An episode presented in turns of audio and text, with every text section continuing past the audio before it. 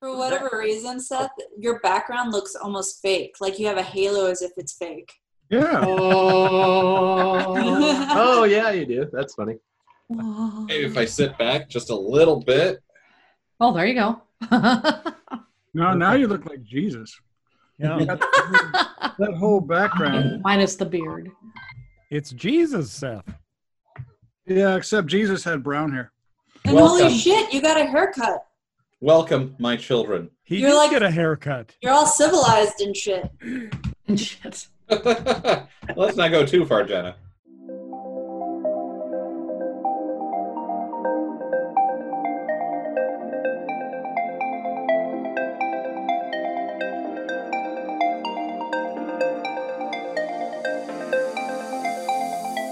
Welcome, sentient beings from all known universes and beyond.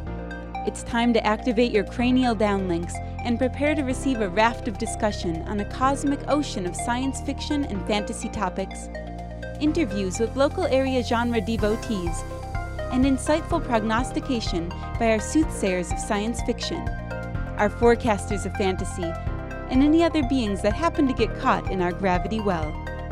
This is the Galactic Driftwood Podcast.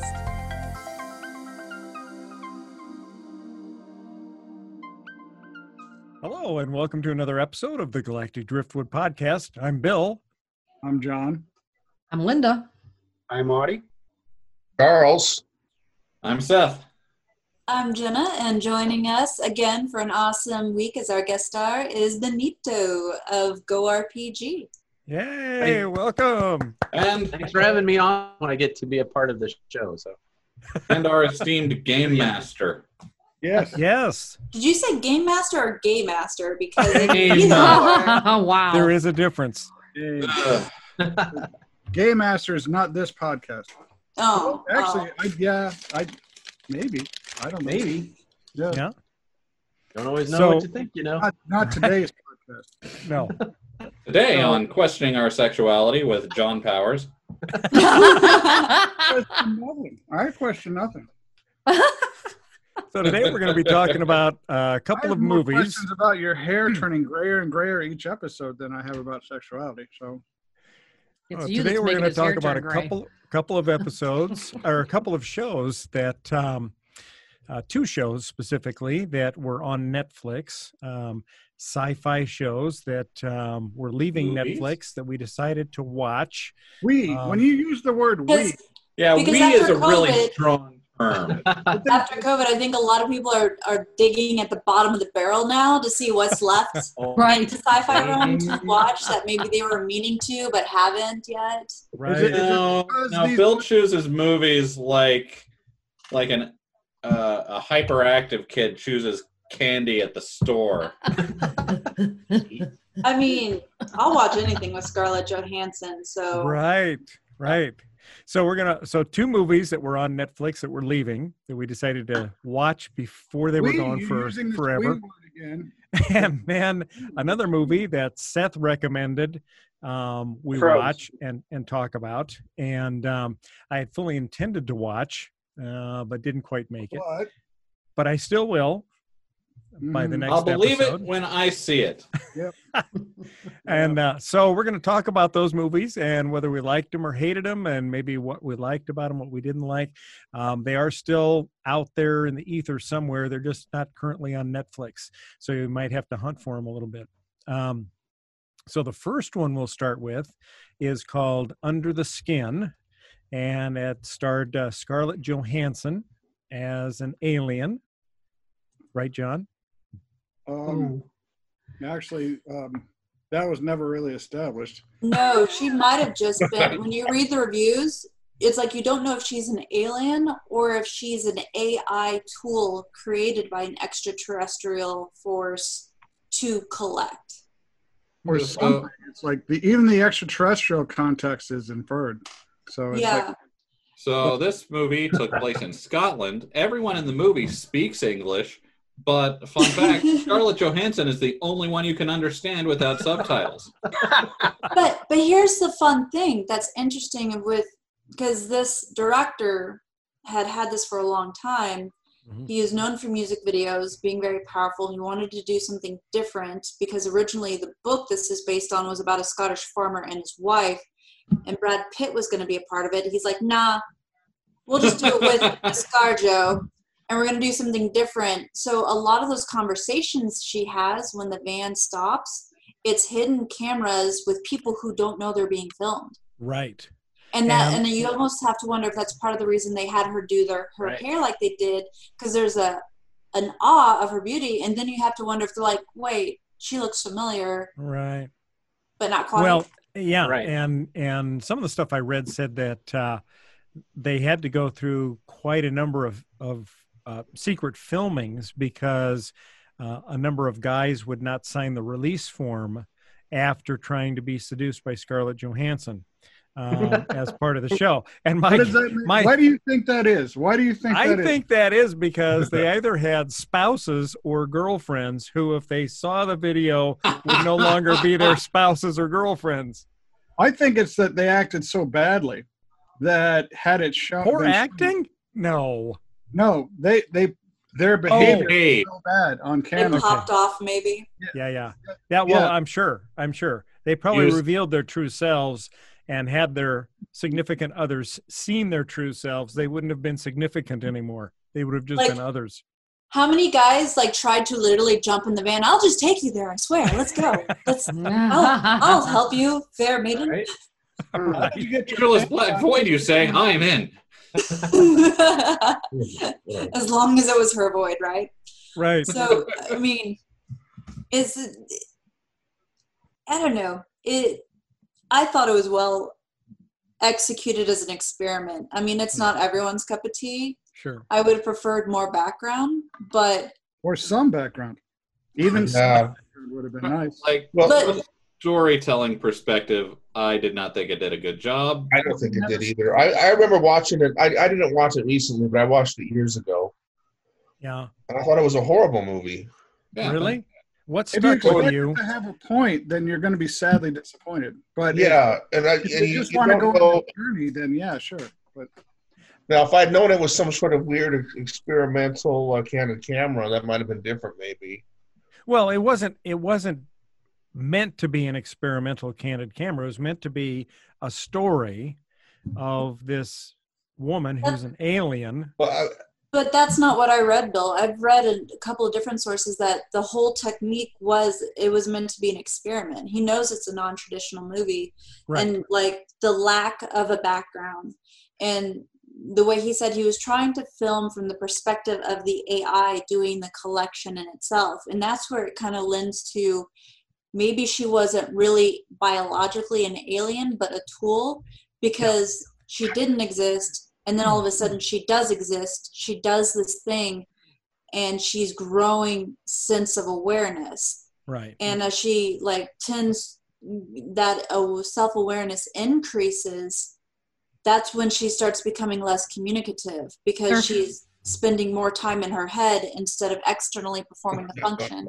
Right. That's her look for most of the show right there. Yeah, I saw her as developing more a sense of humanity as she went on because you kind of see that in the way that she first captures, the guy, I'll call him the Elephant Man for lack of a name because he... Hold on of sensitivity, yeah.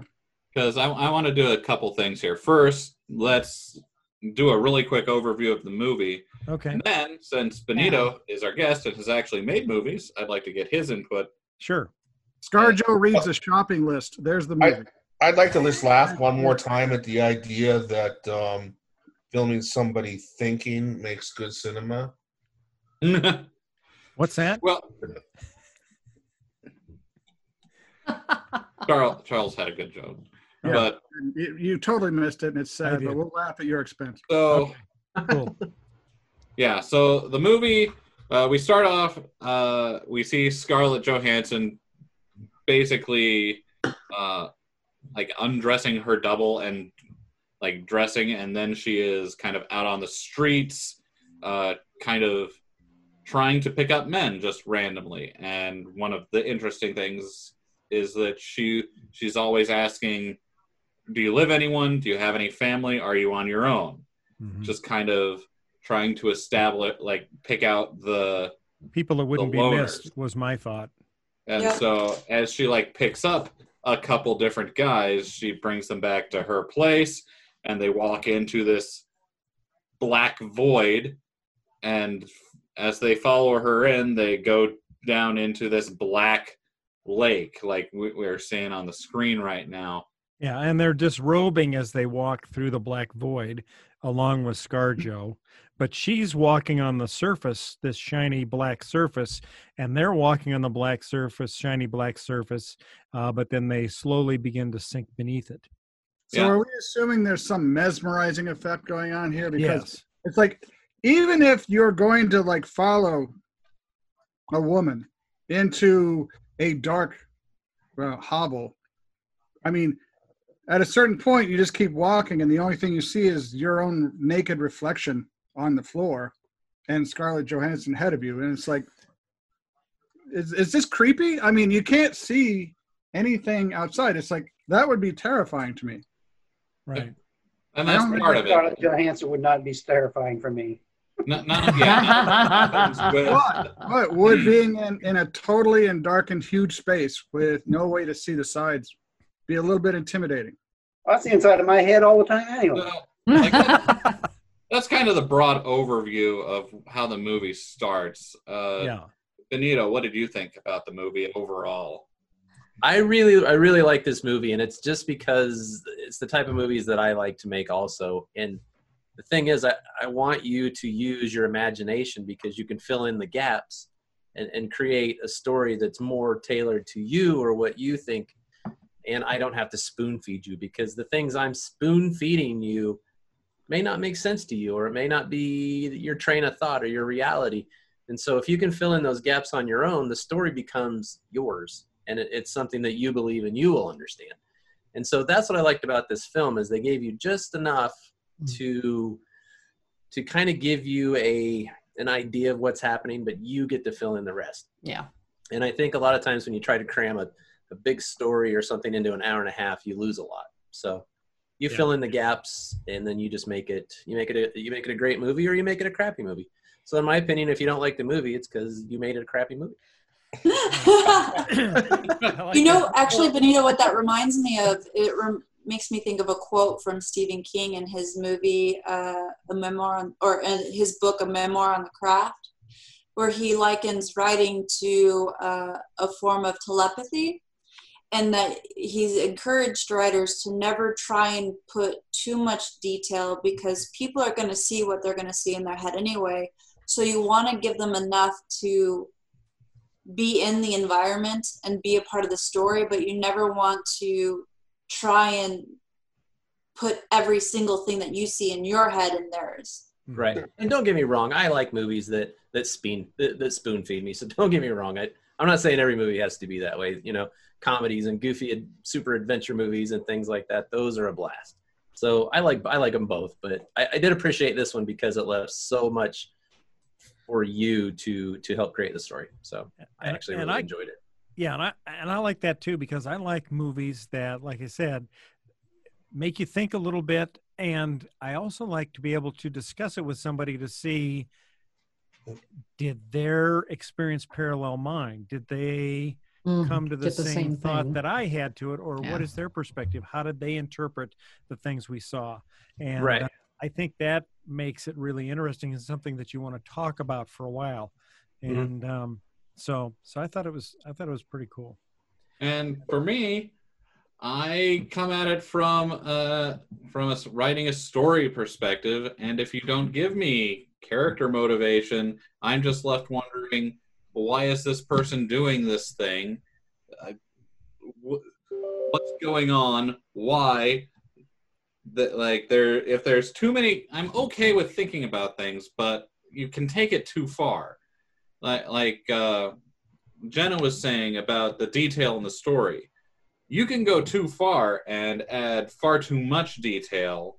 I think J.R.R. Tolkien did this, and he just put too much in The Lord of the Rings, and it's just not the best read. It's still a masterpiece, but there's a bunch that could have like been taken out to make it a better story. But if you take too much away, then we have no idea what Middle Earth is like. Well, let me ask this then. So then when you watch the movie, did you really not understand what was going on? I understood like what was happening, but I didn't understand any of the why. It seemed like a bunch of unconnected events. And this is why I think she's a tool. She's not an actual biological extraterrestrial. She is a tool that gains awareness, and then what you pick up from, because the other one shut down, was killed, who knows what, at the beginning of the movie that she takes the clothes from. Maybe they hit a threshold where they gain enough self-awareness that they can't process anymore, and then a new one has to be built to go out and collect. Mm-hmm. I figured that was just a person that they killed so that they could use that skin, that body. Because the skin basically was, you see at the end where she kind of, the skin gets torn off and she ends up taking it off. But the first thing you see is this guy coming up the stairs with that body. Like there's a vendor down at the bottom of the stairs that sells, dead girls' bodies. And it's like, he purposely walks to the van, throws it in. He never says a word. What is the importance of the guy on the motorcycle? He's in my opinion, he's just making sure that things run smoothly. Like, right. Yeah, I don't think that you can leave it up to one being, one machine to make sure everything's done correctly. I think you need a backup plan. And I think it's a cleanup tool. Yeah. The cleaner is what I said. You're right. But once again, that's never actually made clear. We're assuming that. But do we need to know why? I mean, we can see what he's doing. I think they should make it clear why. Well, I think we know why they're there. I think they kind of did because we see him, cleaning up after. For example, when she released the Elephant Man from the Black Void and let him go back home, we see the Motorcycle Man in the house, and he's realized that something's happened. And the next thing we do is we see the Motorcycle Man. You're proclaiming these things like they're facts, Bill. Well, no, I'm describing what happened in the show.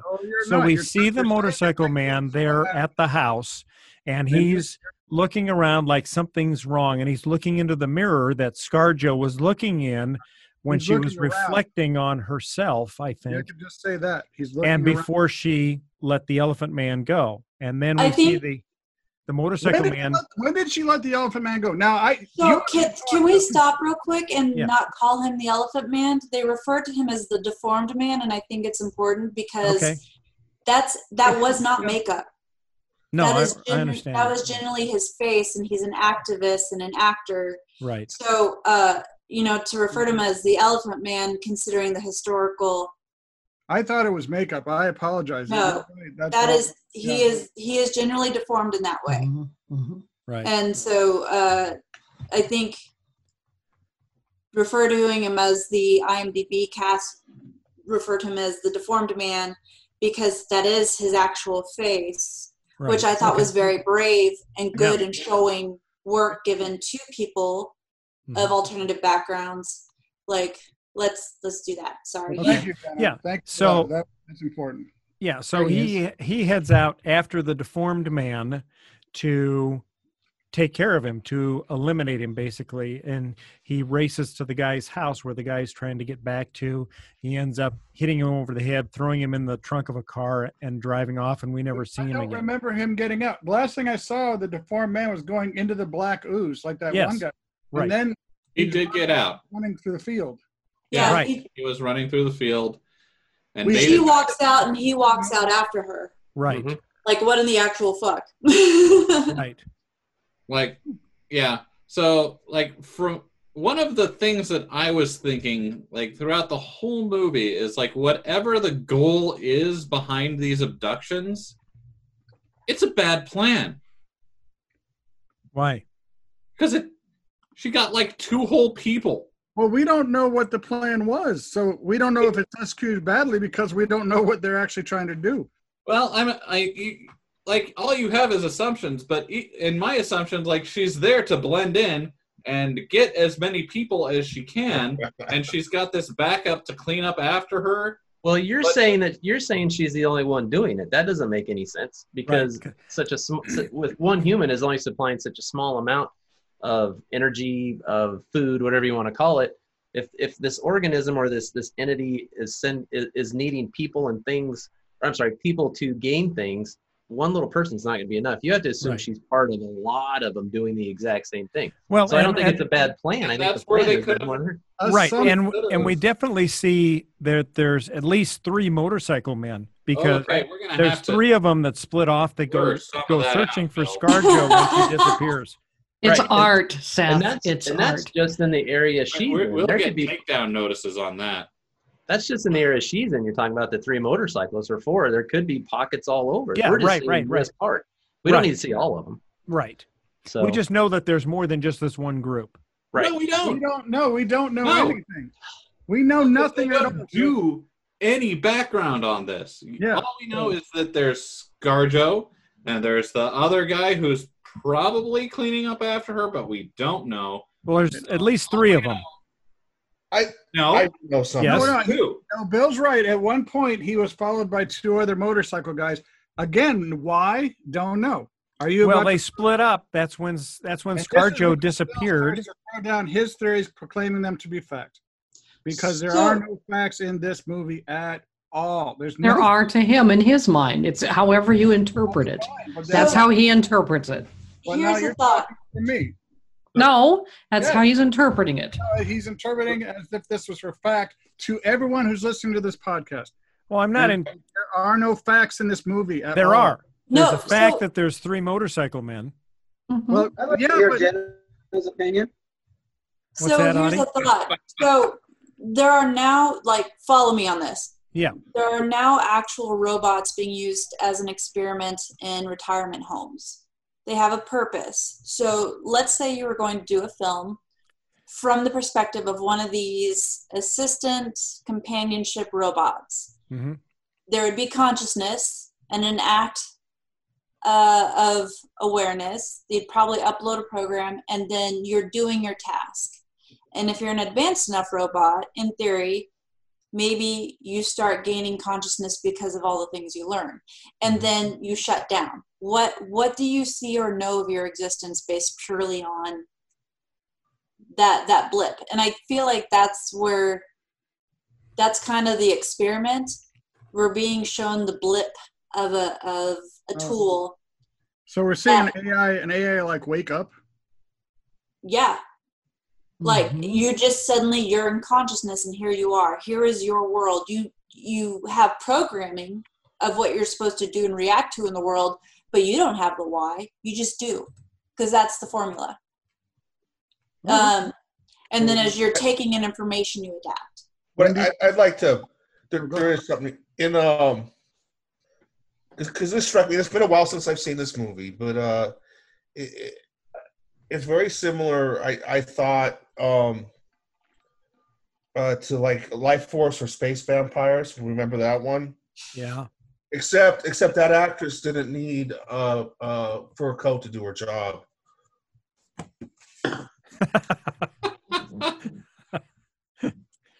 So Georgia did have a lovely fur coat. We do have two other films to get through on this podcast. Is there any other final thoughts on this? But as a vote, should people give it a chance and watch, or just go ahead and take it out of your Netflix list? I think they should give it a chance. 100%. Let me ask John something real quick too. Oh, please. John is probably the most vocal about not liking this movie. I didn't like it. It's I don't think it's a movie. I really don't.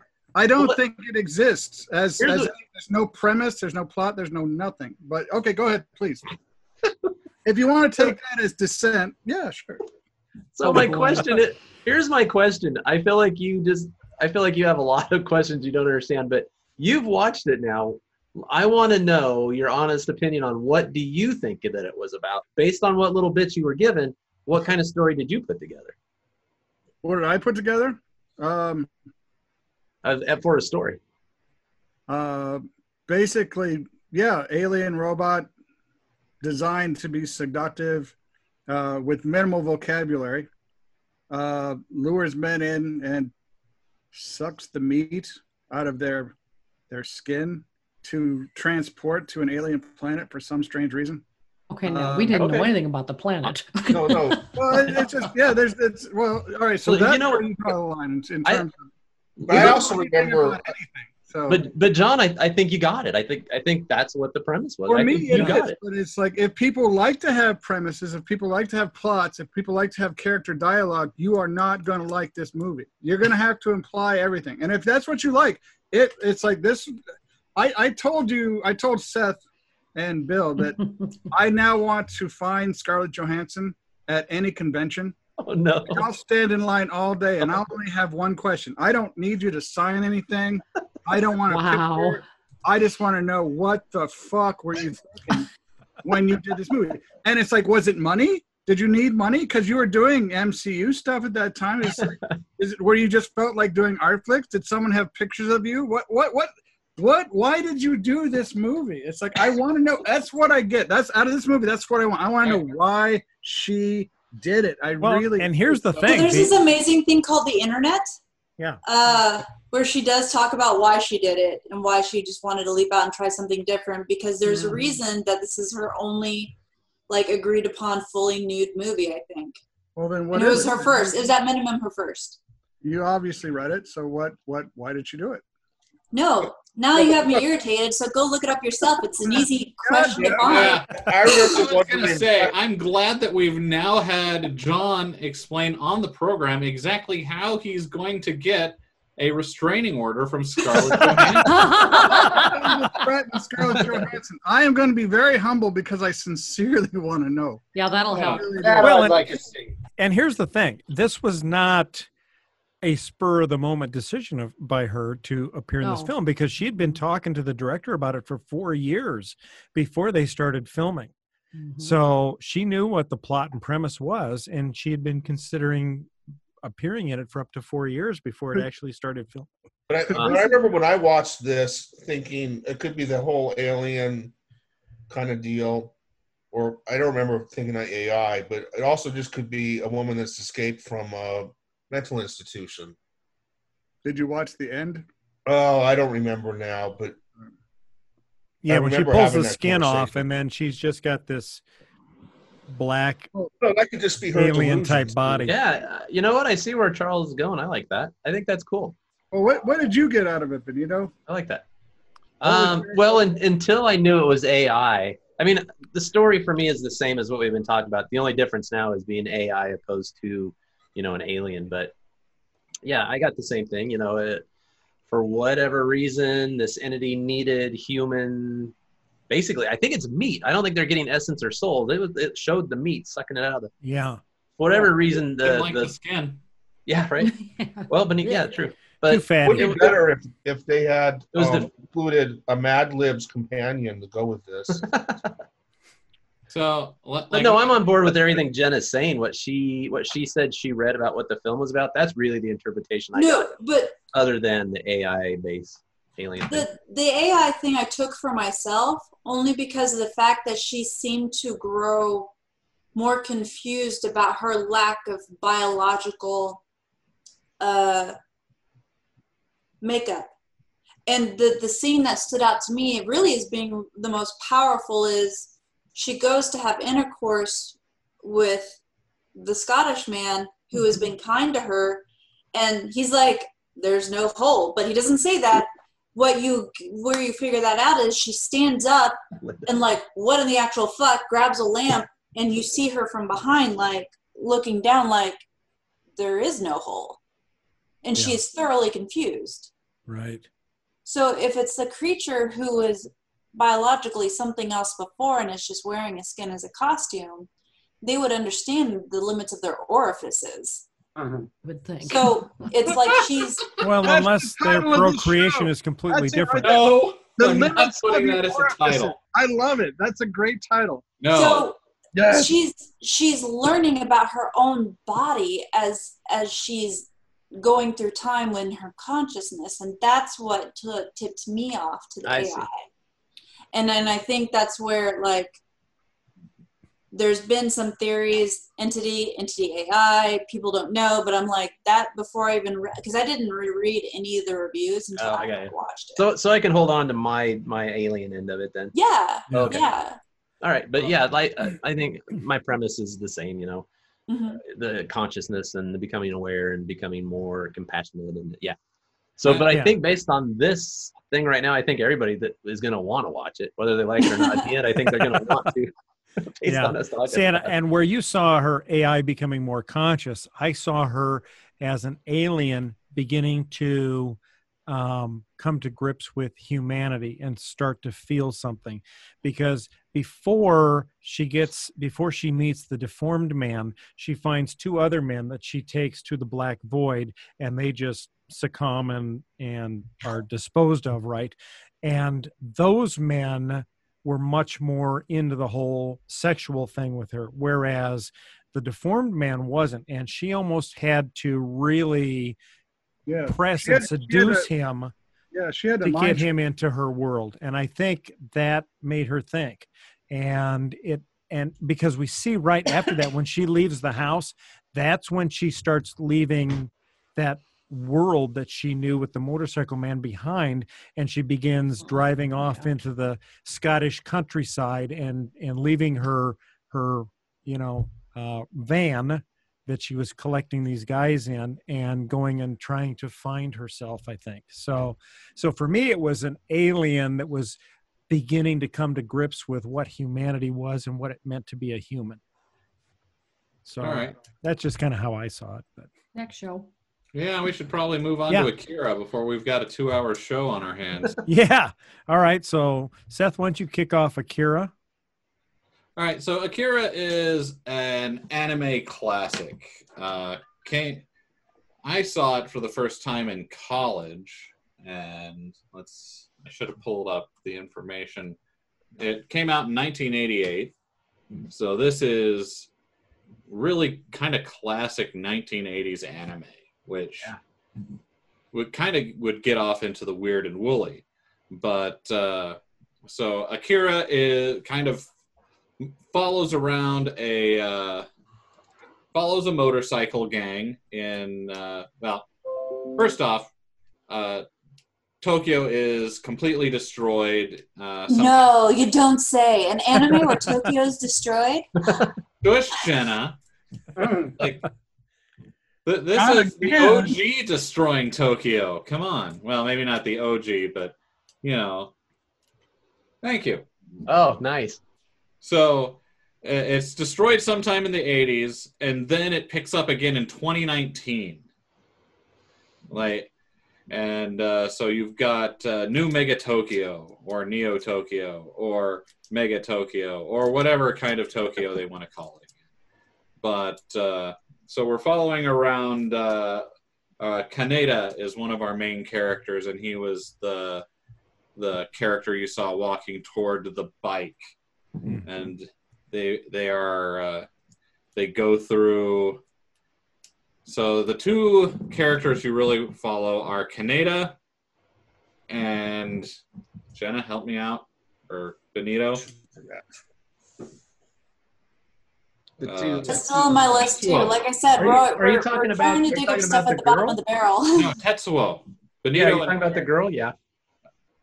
No, not the girl. Kaneda and Tetsuo. Tetsuo? Yeah. Okay. So Tetsuo they're in a big motorcycle altercation with a rival gang, and Tetsuo runs into an escaped lab patient from somewhere else in Tokyo. And that kind of kicks off the main plot of when the government comes and picks up this lab experiment again, they also take Tetsuo, because something about their interaction started the development of Tetsuo's mental abilities and telekinetic abilities. And as the movie goes on, you find out more about the program that the government is running, where they're developing and experimenting with children with psychic abilities, and telekinetic abilities, and Tetsuo's abilities keep growing and growing, and it creates problems for everyone. And in the background of all this, there's civil unrest and politics that are happening behind the scenes. The different characters all have different motivations for doing what they do.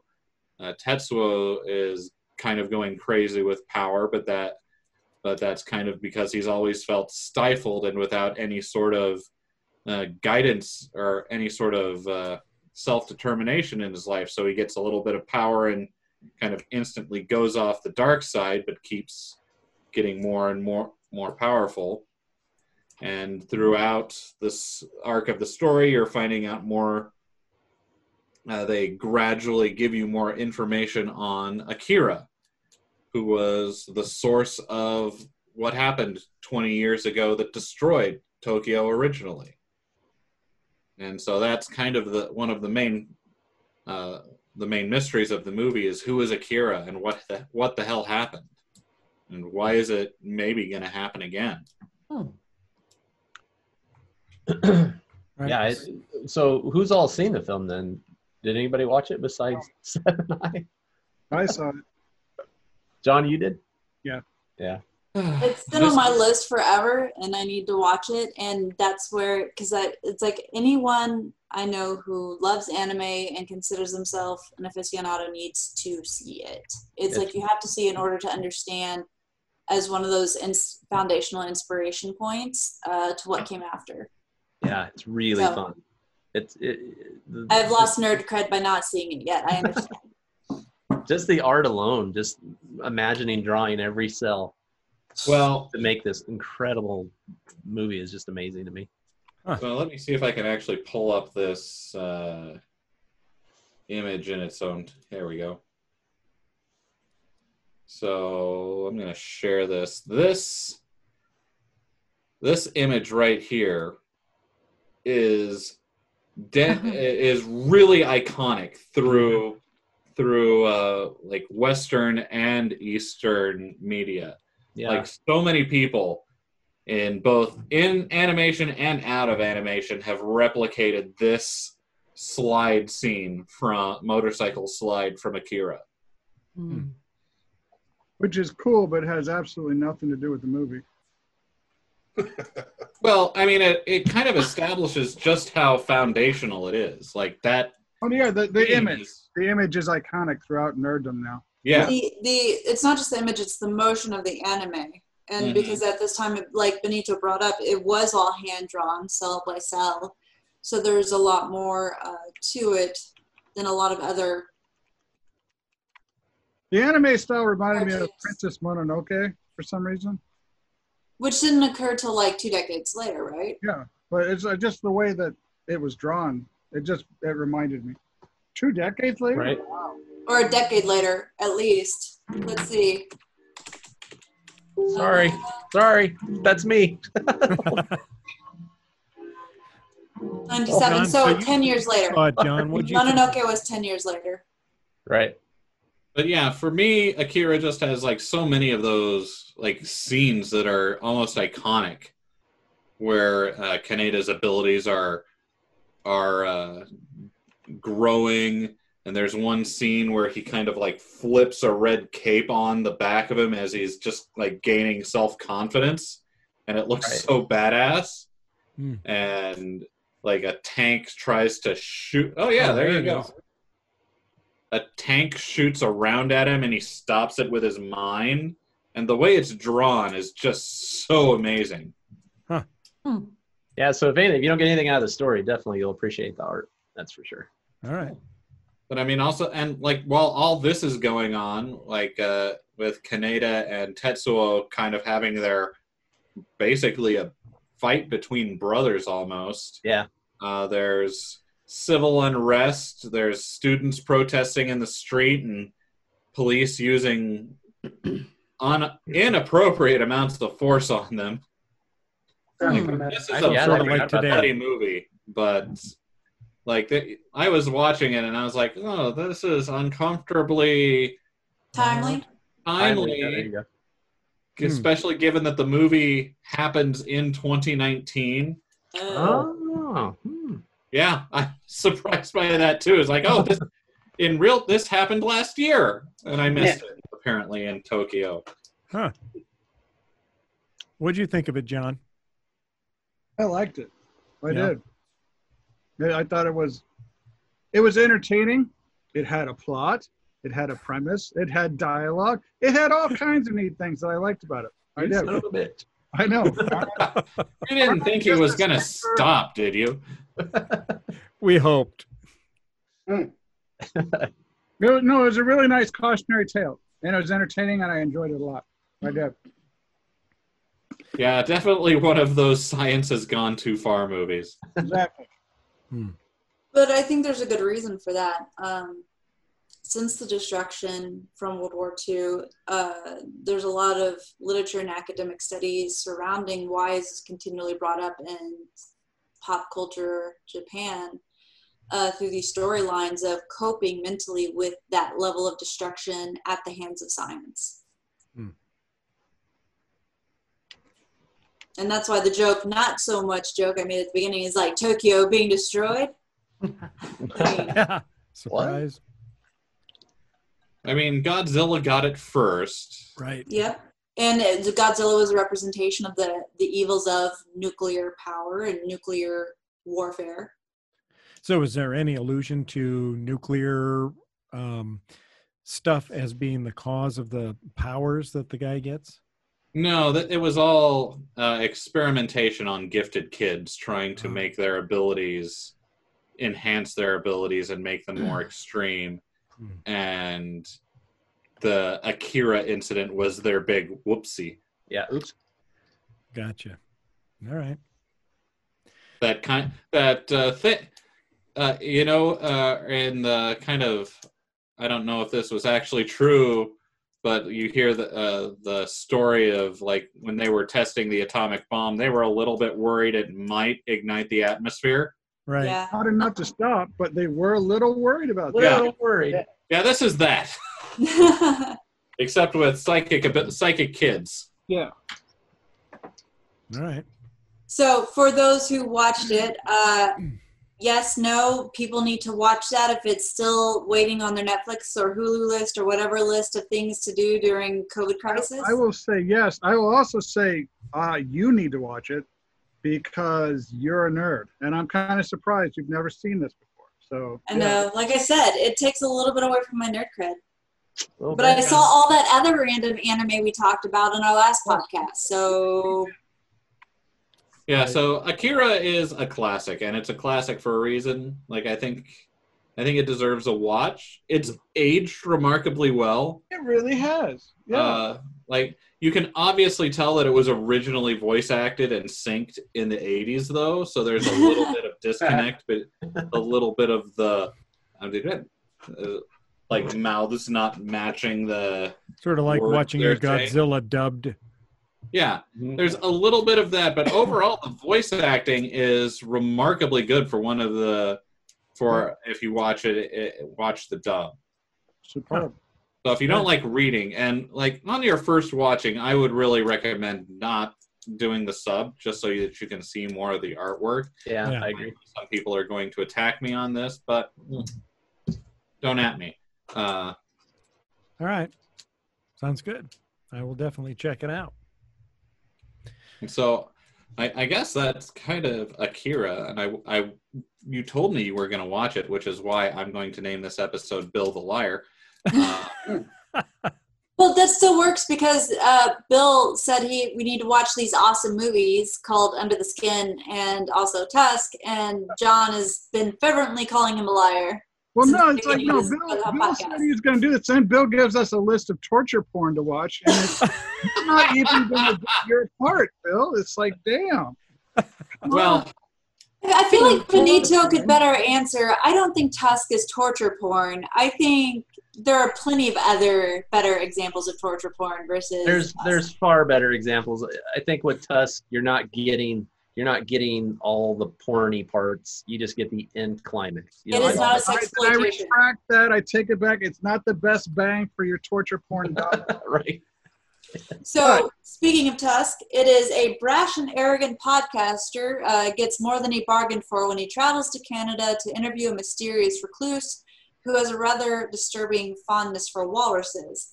And I will say I had not realized it was about a podcaster, but considering this came out in 2014 before the podcasting movement really set up, I always actually found it like very predictive on Kevin Smith's part. Yeah. Yeah.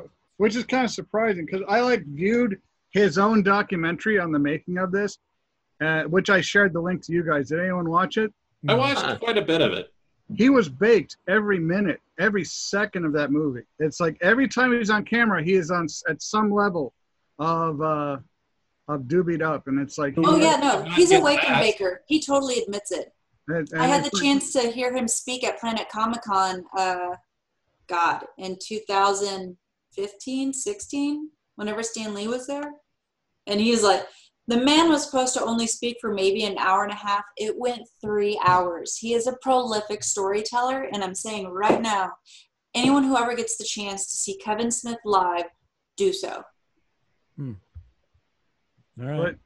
But no, I like how it's the movie started off as a dare. It's like, they came up with this idea. They found the guy who invented an ad in England somewhere about a guy renting out a room, but the only price you have to pay is you have to wear this walrus suit for an hour every day. And the guy would like throw plastic food at him and that's it.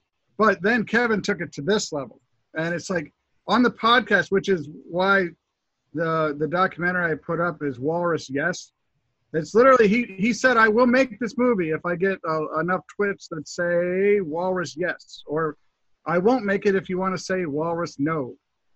And it's like, everyone said walrus yes, so he made this. And it's like. Linda, see if you can find a picture of the guy in the walrus suit. He was worried that it was going to kill his career. There's plenty of those. But he also said in that little bit of, that little clip I sent out to everyone, which is kind of like a much shorter version of why make this, is that he was out of stories about himself and he loved the rubber suit genre of classic sci-fi horror movies, Godzilla, the movie Rubber. And this was like, well, it was an interesting hoax prank that the guy did posting the advertisement. So let's just see what happens. Let's just do something completely different that doesn't match anything I've ever done. I'm done making films about my life. I'm done making films about my friends. I'm out of ideas. Oh yeah, let's mutilate a human, turn him into a walrus, and let's film that. It's like so. I thought about because I found this movie quite disturbing. I watched it a little while ago, probably about the beginning of this whole COVID thing. Mm. And it'll still come up in my mind occasionally. And I think this is going to be on my mind for a while. But the way I would describe it is it's coffee-esque. Meaning? Right? Meaning? Kafka-esque? Did I get that wrong? Kafka. Franz Kafka. Yeah, cockroach, that whole thing, transformation. Yeah, turning into a fly. And I think and this is what I remember about Franz Kafka's stories is there's always sort of a joke in there, which is what makes it hard to read, I think. So, like, I think in the where he transforms into a fly, like nobody in his life gives a shit, right? His family go in the other room and finish it, you know. Yeah.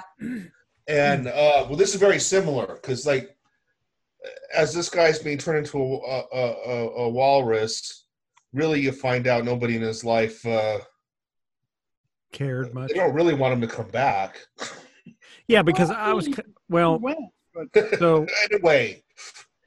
For me, the movie started out as a horror film, but then like halfway through, when the French guy comes in, it seems to turn more into a comedy, and that kind of threw me off. I was like.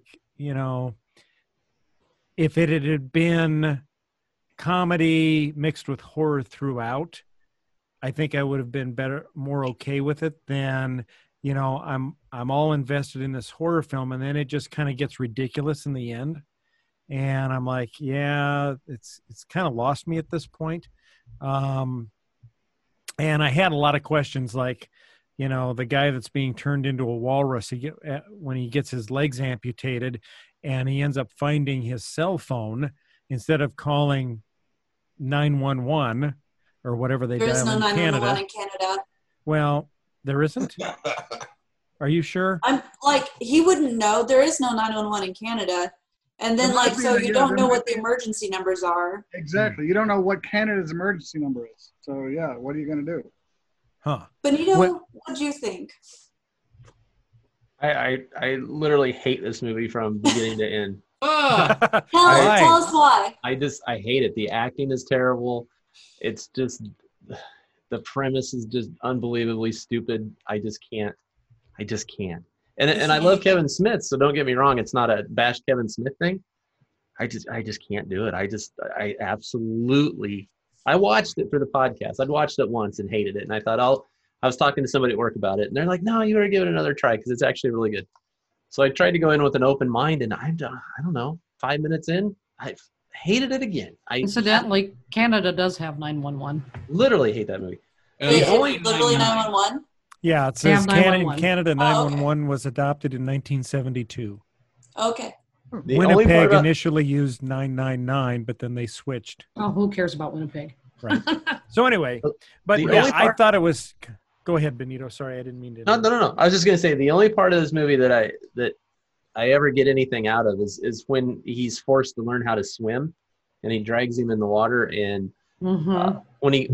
When he starts to go down into the water, and you know, to me, it's like, you know, take that breath and get it over with. But seeing the other walrus that had drowned and was starting to decay, and you could see that the tusks were screwed into his skull, and yeah, I appreciated that scene a lot. I thought that had a lot of weight and a lot of thought to it, and I really.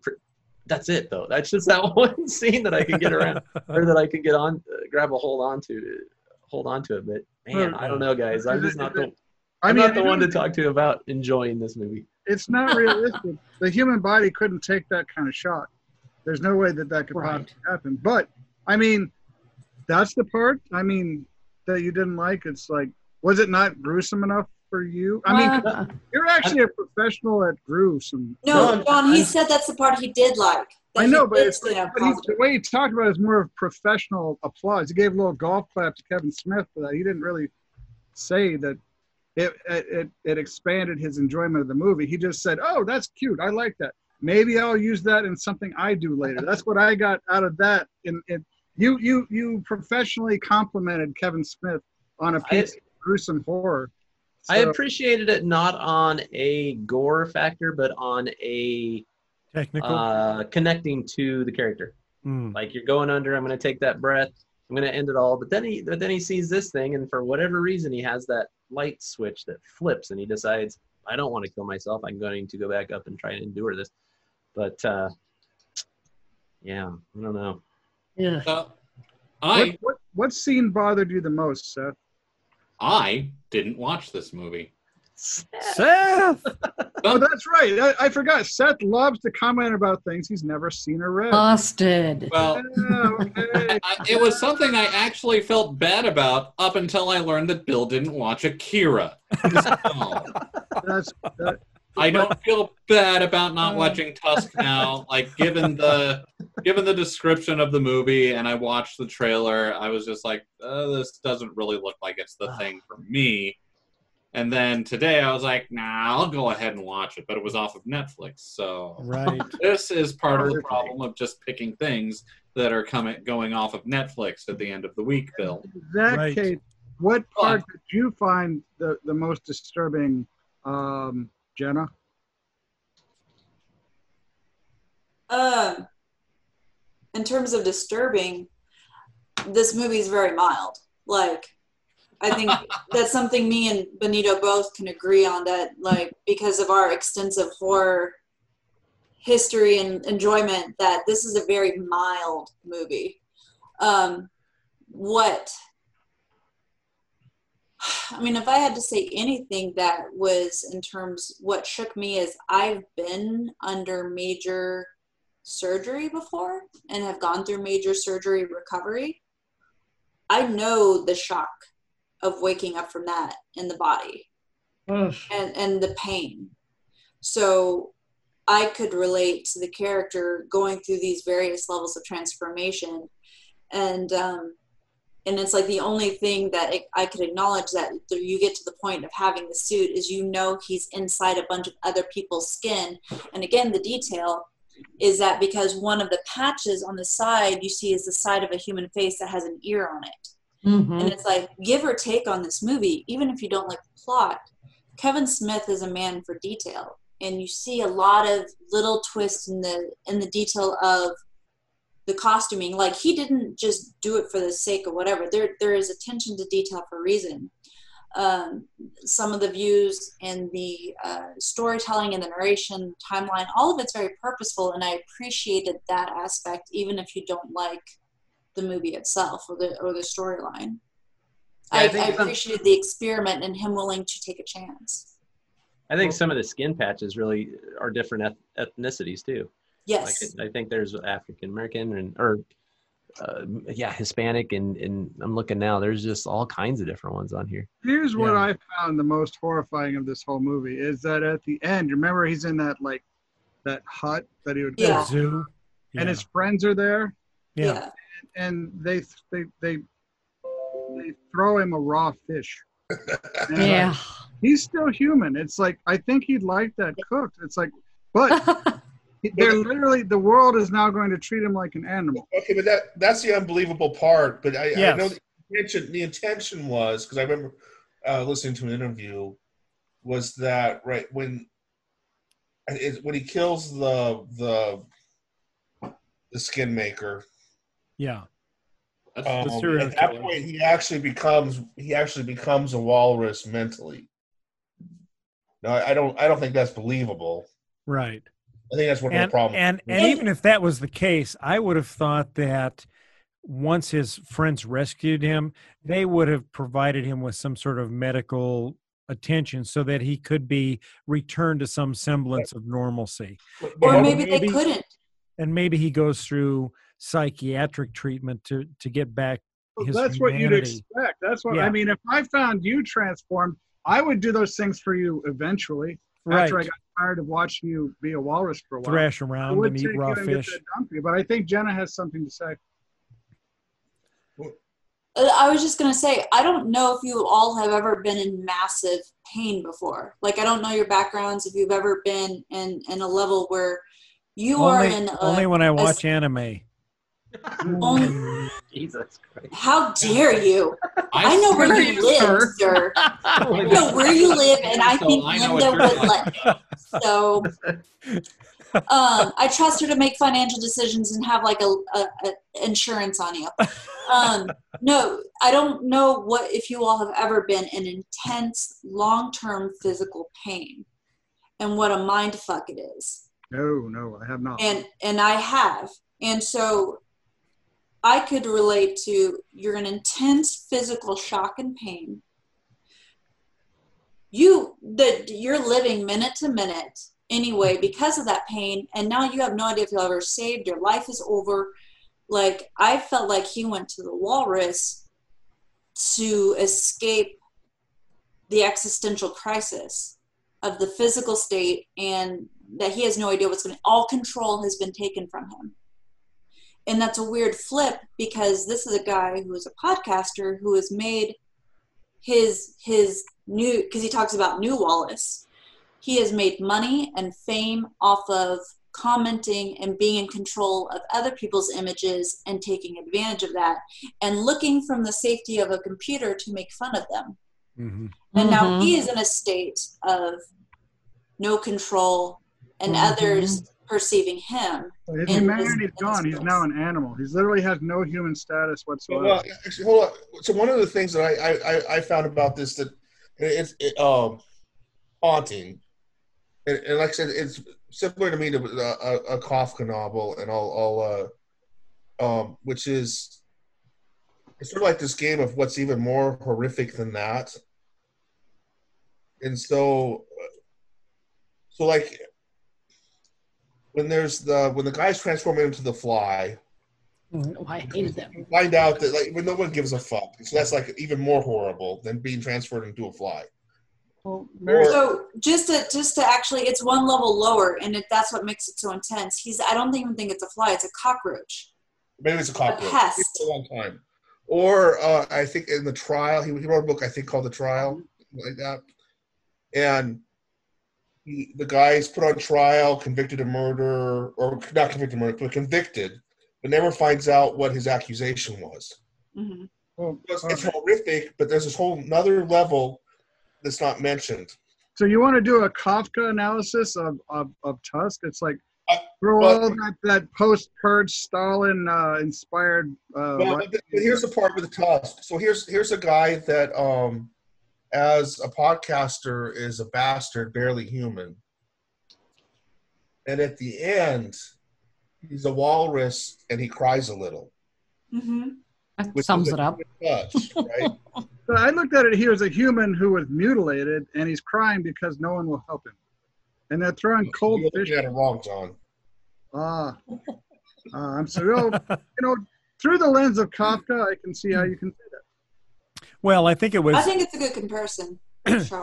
Yeah, because it actually is. It's like I didn't think. I forgot about reading Metamorphosis. A long time ago for me too. So. It was what I now remember. You reminded me is that he turned into a cockroach, and you're right. Nobody cared. Nobody even said anything about him being a cockroach, and that's kind of how that was near the end. He's a walrus. Okay, then he's a walrus. Well, and I think it was interesting that she says at the end that her father tells her the one thing that separates humans from animals is that humans can cry. Yeah. And then they turn to leave him with the raw fish, and you see him crying. So yeah. You know that there's still a human in there, but basically they've turned their back on him and left. Yeah. But here's the thing. He kind of turned his back on her. Yeah. Right. And the way he was treating her. And cheating on her. Yep. And his partner, who he made fun of, and diminished behind his back. Yeah. Like, it was himself first. They were both cheating on him, though. Well, but I think he started it. Perhaps that is true. Yes. But, yeah. Still, I mean, the idea of them throwing a cold fish to him. Well, wait a minute. Well, let's look at that. So maybe that was the last time they ever see him, and the cold fish is the middle finger, fuck you. We're out. Right. Well, they seem to be that's horror movie right there. Like, what was that, Seth? That's horror movie right there. Like the middle, throwing him the fish. So that's the middle finger, and they're out, leaving him there. They did express a great deal of sadness at that time, but yeah, that might have been the last time they go. It's like there's no more that we can do. You are a walrus. We're people. We're gonna do people things. Ciao. Have a nice day. And it's. So, and I also, because I did see Kevin Smith speak to this, I accept it for what he was just trying to see what he could do. It would have made maybe a better short story instead of a movie. Because the prank, it was an interesting one. And yeah. I do think there is a kernel of something there that you have to appreciate creativity-wise, because even Johnny Depp was willing to do this and just be a part of the experiment. Because I don't know because I didn't get a chance to watch the link that you posted, John, because I felt like having heard Kevin Smith talk about it, it was I was pretty equipped for this podcast. Well, him and Johnny Depp and his ex-wife, they're close friends. Like, I don't know if you all realize, those were their daughters, the two clerks. Yeah. No, I didn't know that. That's awesome. Yeah. The clerks, that's Kevin Smith's daughter and Johnny Depp's daughter, who then Kevin Smith later took and made Yoga Hosers, which a lot of people had, like, a problem with. But what that point had been for that movie was to create a sci-fi B movie that young girls could look at you know, midnight on a Saturday night and look up to, like he looked up to those cheesy sci-fi films at a midnight showing on TV when he was a kid. Hmm. He wanted to give young girls that same B-film, cult classic, here are your heroes. Are we going to watch Yoga Hosers for this show? Maybe. I am down with that, but no. So it's I think artists, and he is a true artist, have to be able to do and go and do whatever they want, even if you don't like it. Again, I don't, maybe his story, it's not a great story, but his you could see he still put everything that he knows how to do skill-wise into it. I thought it was disturbing, which is everything. I think that's the emotion he wanted me to have. I think he wanted me to be disturbed. Oh, and yeah. Or he was successful. Oh, yeah. You know, yeah. It wins. It's like Justin Long being transformed. It's like, it was weird. Mm-hmm. I really, you know, I think it would have been happier if it had been Shia LaBeouf. Because, like, I would love to see Shia LaBeouf transformed into a walrus. That would actually be a comedy for me. Benito, is there anything in the film, if you were to have input on it, is there a way you would have changed it to make it more appealing to you? I think being in the industry has jaded me for sure, but I thought it was shot too bright. I thought anytime the walrus was around or anytime we saw it, it was too bright in your face, and should have been a lot darker. I could have bought the rubber suit more. I could have believed more of it if it would have been just a little bit darker. I think. Yeah. I think anytime that you drown something in light, which you shoot that way, but then you bring your levels down later. There's just so many things, like even the. Now that you've talked about, Jen, about the rubber suit homage, okay, if that's really what you're going for, he pulled it off, because even the stitches looked like they were made out of rubber. Yeah. Like, it just looked, I was so far taken out of it just immediately. But my input would be, God, it's Kevin Smith, though. And like you said, he used the tools that he has and what he knows and what's been successful to him. And I think if he would have stepped outside of, and then of course, maybe it's not Kevin Smith, but if he maybe would have stepped outside, if you're going to do a whole different genre and a whole different thing, then step out of your box of what you know and maybe try some things, and maybe, I don't know, get some input from some people who do things like that, or I don't know. I'm so sorry. There's everything about this film. Don't apologize. And here's where I think you're right. I feel like he shot this film like he shot the shit monster in Dogma. Yeah. Yeah. And he should have gone outside of the shit monster and Dogma. Right. So even in this, still, this blood is the most ridiculous, dumb, red paint blood. That right. But again, I may be jaded. You know, maybe people watch this and the representation of blood is enough for them or whatever. But does Kevin Smith? He doesn't usually go through like studio distribution, does he? So he kind of actually. Has very little supervision on what he does. He does in his recent stuff. He used to go through studio, but then he used to do Miramax, for example, and then he found out Harvey Weinstein did what he did. So now Kevin, like for Clerks, any movie that had Miramax and Harvey Weinstein behind it, he donates all the funds to, like, I think women's support groups. Well, did this have any kind of distribution network? Because I feel if he was affiliated with the studio on this, they would have sent some technical experts to... Yeah. No, this was, I believe, from him only. Like, and some, like, random support groups. Yeah, like, I just kept thinking Jay and Silent Bob were going to knock on the door at some point and looking for somebody who talked about the movie. Did you notice, though, that when they were talking to that one detective guy in the restaurant... Yeah, the restaurant was movies. Oh. Yeah, this was set in the View Askew universe. It's like, it really, really, it's like now I have to look at Jay and Silent Bob and know that there's some guy who's a walrus up in Kaneda somewhere. So, as someone who didn't see the movie, I have a question that I thought exactly when I heard the premise for this movie. Mm-hmm. And that is, turning a person into a walrus is a lot of work and trouble. Why not just buy a walrus? That's right. Because he was trying to kill a man in himself, I think. There's a whole dark backstory behind the main character, right. Like the main villain, I should say. To answer that question, as long as he wasn't just like, I want a walrus, and the easiest way to get one is to kidnap a podcaster and turn him into one. Yeah, no, he actually had made a number of walruses, attempted walruses, before he got to this guy. And they were all failures. But also at the end, he dons a walrus suit, because in the film, or in the story, when you see the flashback, this walrus saved his life.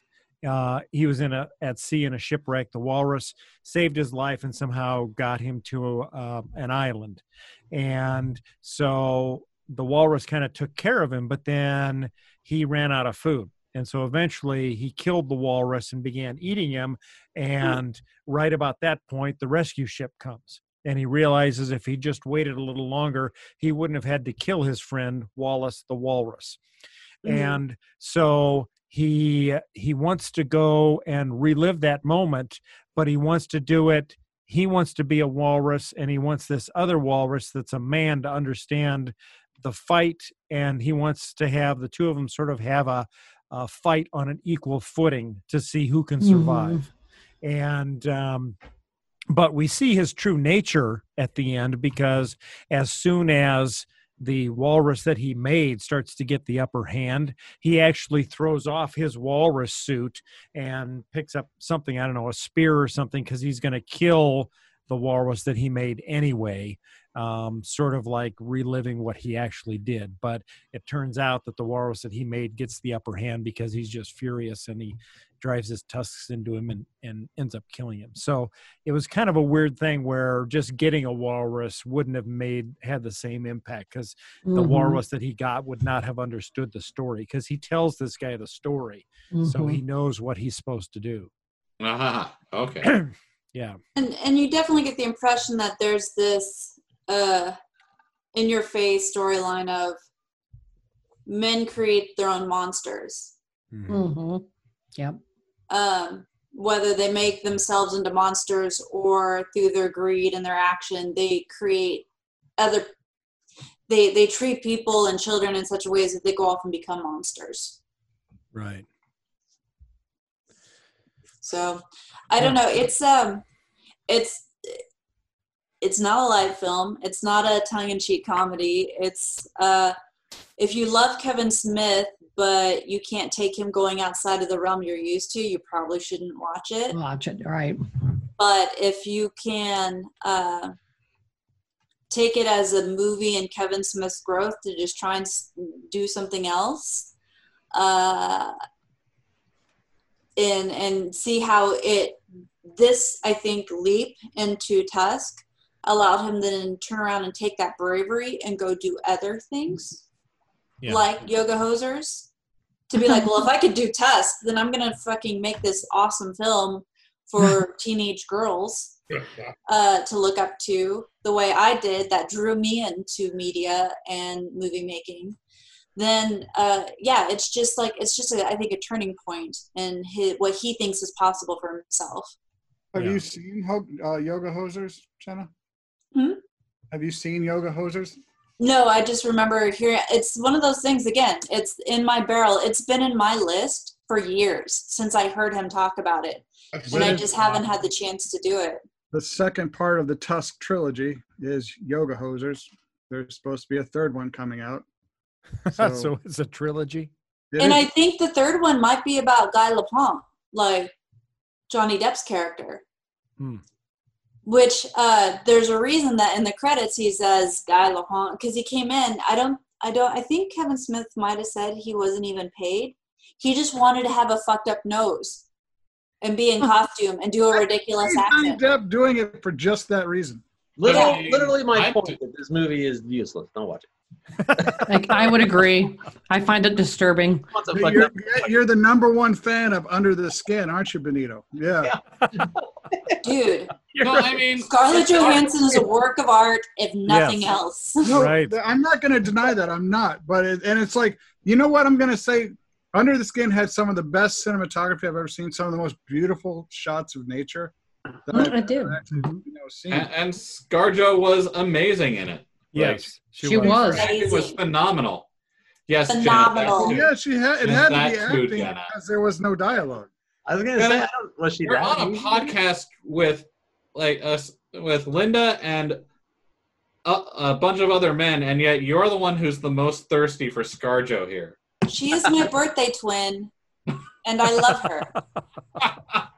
That's funny. Well, okay, we'll do the thing. Like you do it at the end of every one of these movies. I'm going to say everybody should see Tusk so that they can form their own opinion. Okay. So if you're asking me, should they see it? I would say yes. See Tusk. All right. But you didn't like it. No. Okay. And Audie, have you seen it? Nope. Okay, so we know Seth hasn't seen it. So Charles, you saw it. Did you? If you like being disturbed, go see it. Right. If you don't like being disturbed, because I actually, even though it's silly, it's a silly movie, but I found it very disturbing. I found that a couple days later, it was still in my head. Yeah, it was kind of disturbing. It was disturbing. What if you are disturbed? Should you see it? No. It evokes a deep emotional response, whether you love it or hate it. And like we watched it just before going to bed, and I was like, man, we really shouldn't have watched it before going to bed. I said this in the dark, and Aaron started laughing at me. He's like, I was actually just about to make a walrus noise at you. And I'm like, how dare you? No. That would have been awesome. All right, so Jenna, did you like it or hate it? I just accepted it for what it was. All right. So would you recommend people see it? If you're a Kevin Smith, if you are a lover of Kevin Smith, like I said, I think you need to see it at least once to understand how his career shifts. Okay. Mm-hmm. Oh, and Charles, did you like it personally? I'm going to say it was definitely better than Chasing Amy. Okay. I don't think I've seen that, but okay.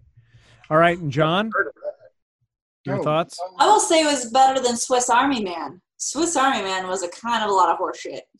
I don't know if I've seen that. I have not seen that. I don't know. It was all right to me. It was okay. But it's like I agree with Jenna. It's like you should see it. It's good. It's like she said, she was disturbed, and that's what he was going for. It is a disturbing movie.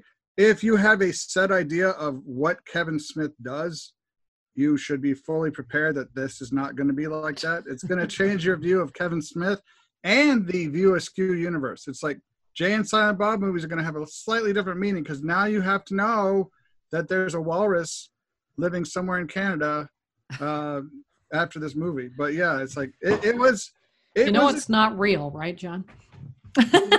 Neither is the View Askew universe. Right. Well said, Linda.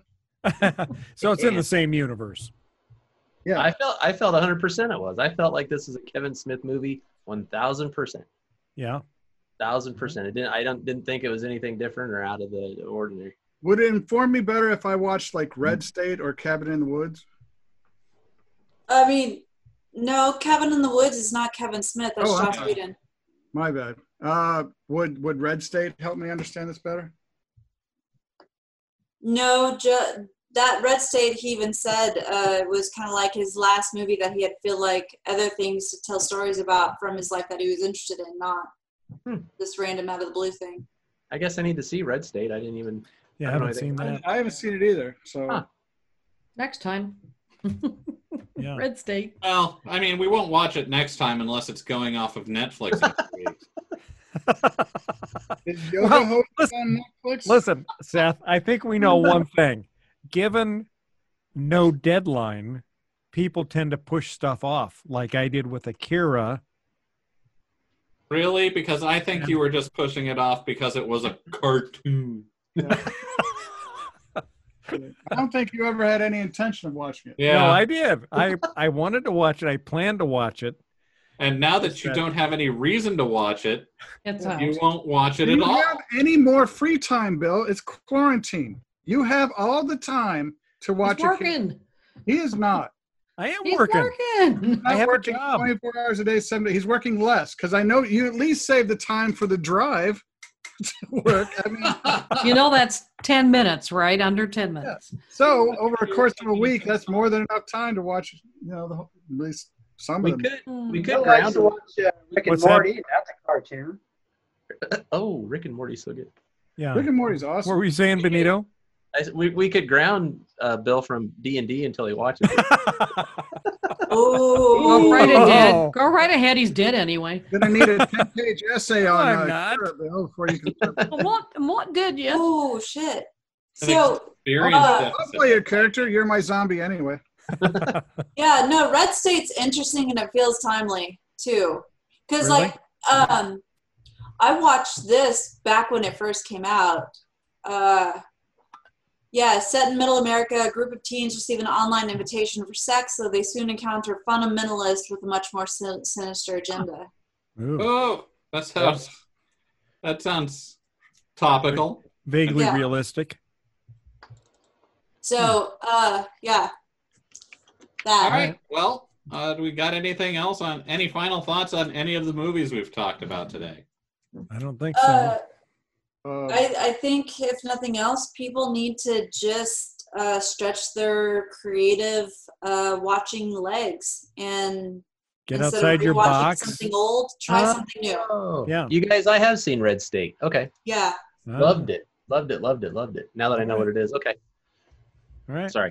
Good to know. No, I did the same thing just now, Benito. So I get it. Yeah, I didn't realize I'd seen it, but yeah, I really, really like that movie. Okay. Cool. All right. Well, cool. Well, thanks everyone for joining us for another episode. We hope you'll consider checking out the movies at least that we talked about and see what you think. And if you like them or hate them, feel free to let us know. Leave a comment.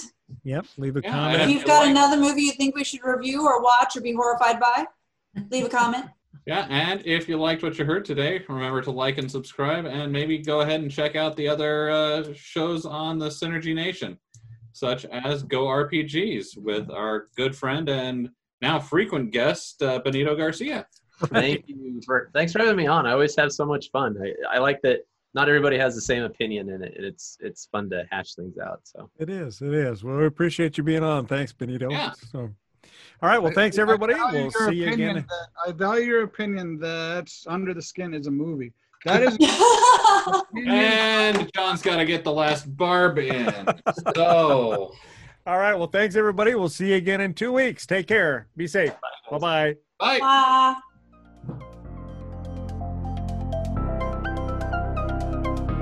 Thanks for listening to this episode of the Galactic Driftwood Podcast. For more information and past episodes, please visit our website at galacticdriftwood.space or subscribe to us on YouTube.